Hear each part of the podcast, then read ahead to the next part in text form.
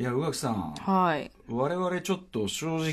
直、うん今若干怒ってますよねおこですし、おこちょっとぐずってますよ、私。えーおむずかりのご様子ですよね、はい我々ねぐずぐず言ってます。何かと言いますとこれまあ聞いてらっしゃる方の大半はね、はいあの知るかっていう話だと思うんですけど はいはいまあ、ご存知の通りですねこの番組、まあ、次から次へと情報のねもうねわんこそば激。流が、はい激流に飲み込まれるわんこそばただただ浴びるばかりという。浴びるばかりで、はいまあ、それを乗りこなすために我々も努力をしているわけじゃないです準か備がね、やっぱ日々必要なわけですよ。えーで、えっと、特にその準備の中で、まあ、これ読んどいてみたいなの中でも、ドスンドスンと、えーうん分厚い本を何冊も何冊も重ねられ、ハリー・ポッターかなみたいなえー分厚さのやつをね。これを読ん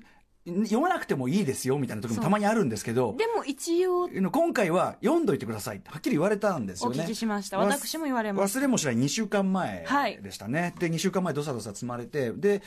2人とも2週間後だつまり今日だというふうにた。認識しておりました。えーそのね、まあ実は来週なんですけど、その韓国文学特集のために、そうえー今日に間に合わせるために、そあの、二人ともいろんなその時間を使って、まあ万難を排してう。はい。読みこなしてきたわけで私す昨日ね。周り友達がみんな鍋してるところを「もう読み終わるからよもう読み終わるから」って言いながら横で本読んでた私も昨日、えーノーナ・リーブ・スライムスターのミュージックビデオ撮影の合間にもうみんながキャッキャキャッキャいろんな話してるのをこうやってずっと隅っこでこうやって読みながらこうやってやり過ごしていた今日も昼帯の準備の前読んでた読んでいたみたいな、はいそんな万難を排して読んだんだけど結局韓国文学今日打ち合わせしてたら来週だったことが判明しそうただ2人とも、う二ん2人ともこの勘違いをしているということは,、ということは、やはり誰かがその我々が同時に勘違いしてもしょうがないようなサジェッションをしていたに違いないということ絶で対そう、うん、で多分俺はその犯人は、今横でうなずいてる構成作家だと思うんですよ めね。っちゃいい顔してこ目っがち見てねた、、まあ、要はこの韓国文学特集の、まあ、あのね、主導者というかね、うんまあ、古川光だと思うんですよ。で、これまさにこの後、あの、ね、町山智博さんお越しいただいて、とある映画のね、はい、あの、話をしていただく、この前もちょっとした映画の話なんですけど、まさに久々にこのね、古川光という男にね、つけるべき、あの、この人のあだ名があるんですよ。まあ、ギルティー古川は逆してギル川って言われてるんですけど 罪いえー久々に古川さんギルティーだなっていう。やでもこれ、は本当に罪深い、えーね、私の鍋の時間、とかね、まあ、私睡の眠時間あのインフルエンザ静養すべき時間、ね、今彼はどこを見ているのか、このね、 目が大きいのでね、目が大きいので見ている方向がキリッとしているだけね、非常に腹立たしいという件でございます。リスナーの皆さんには一切、だその分ね、来週の韓国文学特集、余裕を持ってね、とっても準備できておりますよさらに読み込んだ状態で迎えることができて、逆に良かったということでございます。行ってみよう、アフターシックスジジャャンンククシショョン After Six Junction. 2月19日火曜日6時を過ぎましたラジオでお聞きの方もラジコでお聞きの方もこんばんは TBS ラジオキーステーションにお送りしているカルチャーキュレーションプログラム「アフターシックスジャンクション」通称アトロクパーソナリティは私ラップグループライムスターの歌丸です火曜日パートナーは TBS アナウンサーの宇垣美里ですはいまあ宇垣さんもねなかなかお忙しい中でねということですよねそうですねあのまあねあの3月いっぱいをもってはい TBS 退社されるという件が発表になって以降、またいよいよね、多分いろんな準備とかね、えーええ片付けとかいろんなんでね、ただただあの毎週しなければならない原稿がたまり、うん、まあ、読まなきゃいけない本がたまり、ええなんか毎日何かしらのタスクに追われているのはギリギリにならないとやる気がならな出ないせいああそうですか割とそうわかっいていうるんです口ですかはい宿題とかもですか割とあの学校の宿題とかは結構始まった時にもやっちゃうタイプだったんですけど始まった時にあな夏休みの頭にやるマジですかそれはなぜかっていうと、はいああいう例えば計算ドリルとかああいう系のものって、ええやりゃ終わるじゃないですかなるほどなるほど考えたりしなくていいそう、んただこういったその本を読むである確とかかに原稿とかはねそう原稿とかってそのやればやるほどうんもう終わりがないわけですよまあねまあねそれ確かそういうにもだのからあのもうちょっと考えれば出るかもとかなんかこうね確かにその確かにそうですよねリミットというのがそなういもっと上があるかもとか思うとギリギリギリギリギリギやはりさリにやっちゃさすうが高みを目指す 女浦木美里さんでごあざいとます本当やる気が出ないと何にもならないってなるほどいうゆえに総裁というやはりね相性がついたのでやっぱ高みを目指すというねえということですよねそんな人がでもやっぱすごいですねでもとはいえそのやればできることを先にやるっていうことだけでもすごいですよ普通はやっぱり押し込んで押し込んでっていうねいやなんかいまだにそうですけどやねらなきゃいけないことが、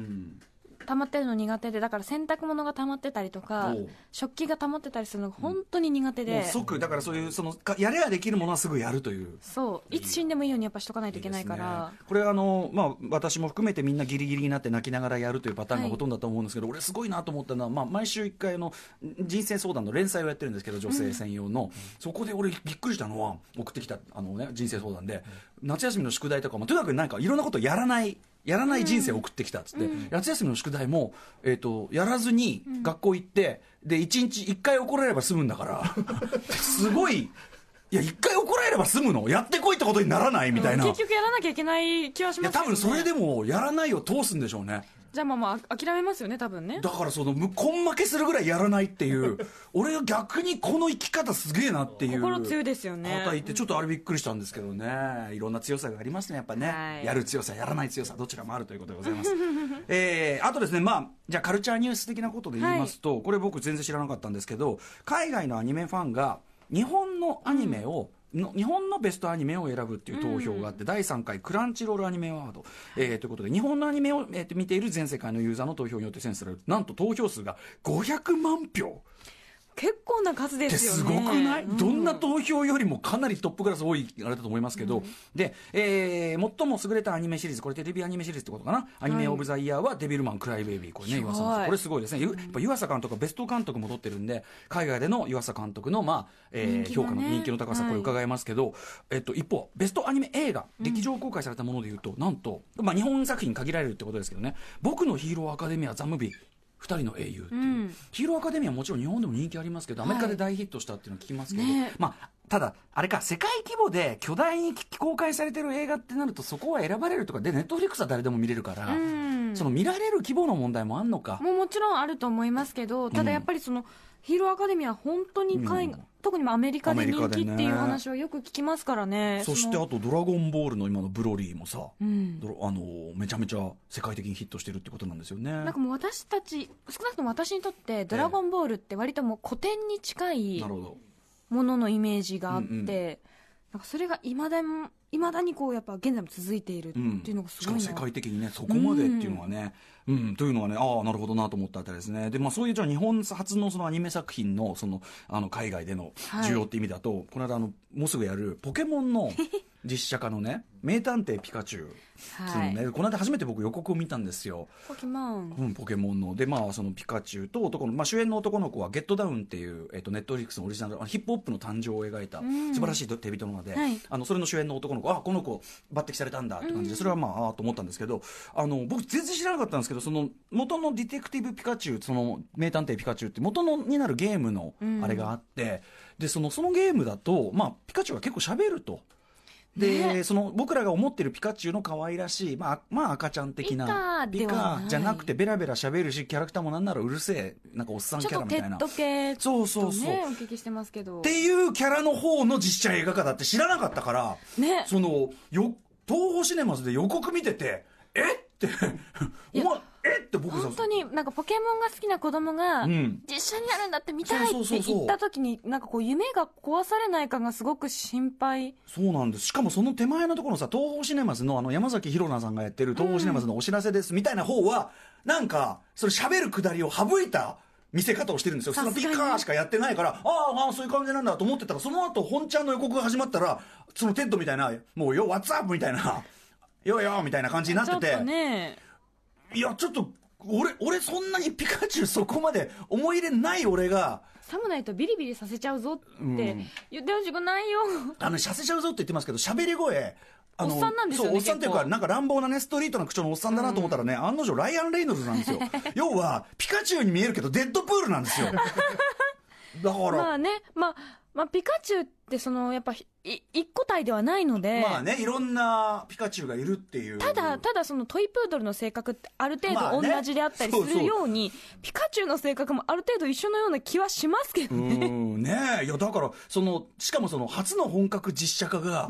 その、このイレギュラーな方向からっていうことに関して、ぼ僕はピカチュウが君も可愛いいや可愛ぜ。いぜやうんだだから完全にテッドキャラね、んうんだからちょっとそのポケモンファンの方どうお感じになるのかなっていうのはねちょっとねー。そうですね。不思議なあたりでございましたあの喋れないからこそのピカチュウとさ、あの、サトシとの、あの友情が素敵なんだけどな。ねえだからちょっとそそこのあたり特に日本でどう受け入れられるのかちょっとね、日本でなのかな世界的にもねポケモン人気ありますからね、あとそれで言うと、まあ、今非常にはねずっとちょっと前に話題沸騰ですけどアラジンの、 ね、実写化のやつで笑っちゃそったよのランプの性をねウィル・スミスが演じていると、でまあ、それもその実写化の方向性が完全に、まあ、ウィル・スミスがもうまんまウィル・スミスな感じ丸出しでいくと。青いウィル・スミスっうんいてや私まはあ、思まいまさしたによ。まさにような感じ でもともと彼はフレッシュプリンスっていうベテランラッパーですから、うんやっぱそういう感じでいくってだからそのなんていうのそう いうすかすすかす方向の実写化みたいなの流行ってるってことなんですかねこれね。かもしれませんしまあ、もうなんか、ウィル・スミス、一周待っていいや、みたいになっちゃうんですけど、ただそれがアラジンかって言われるとなんかもねえいやだからちょっとね実写化もいろんな方向ありますけどかといかかと思えば、うんあのティム・バートンが今ダンボの実写化で、はいはいその両国やってるじゃないですか、うんでティム・バートンだからもちろんダンボテーマ的にもぴったりだし、うん多分めちゃめちゃ思い入れあるからダンボ多分その結構忠実にやるんじゃないかとう、思ってるんですよ、ううん思ってるんですけど、うんそれはそれで その実写であのダンボの感じ今すでに予告の時点で見ててもいやそのそれはそれで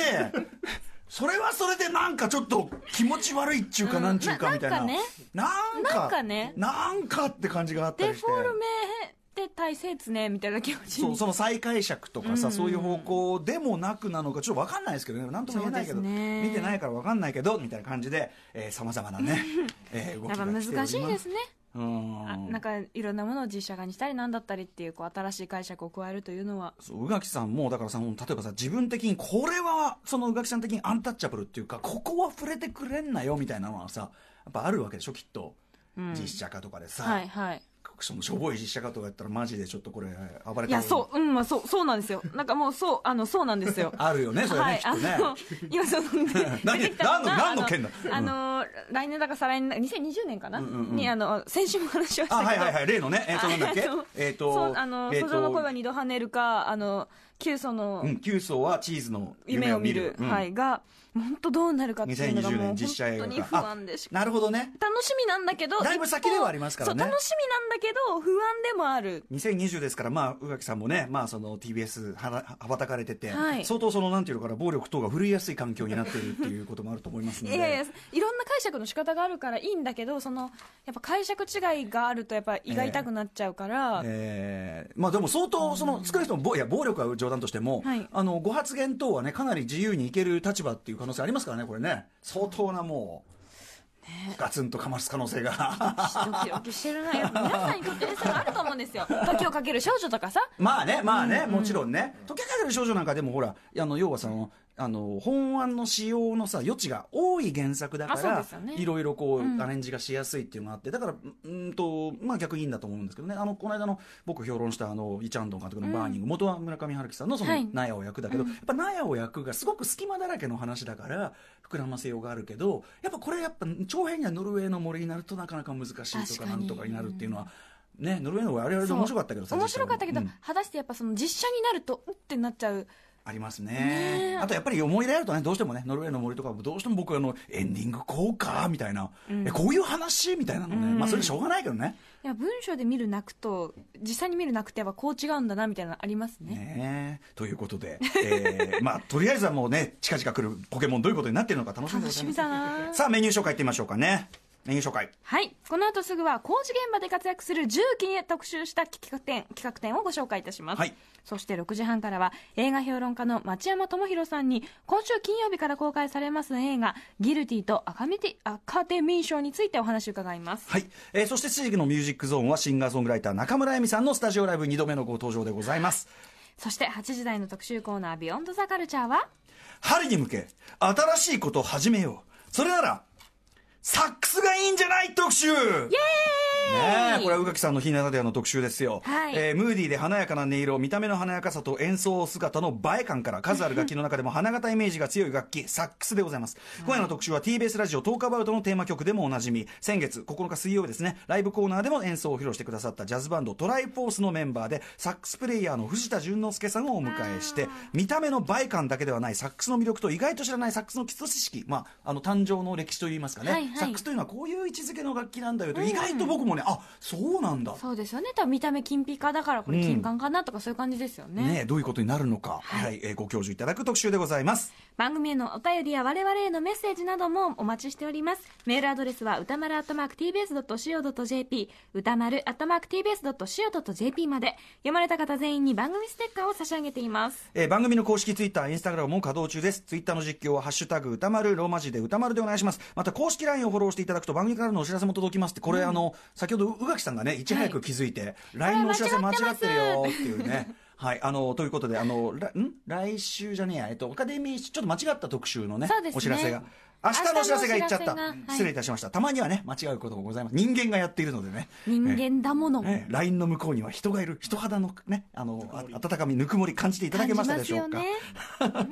じそれではアフターシックスジャンクション行ってみよう Listen. After Six Junction.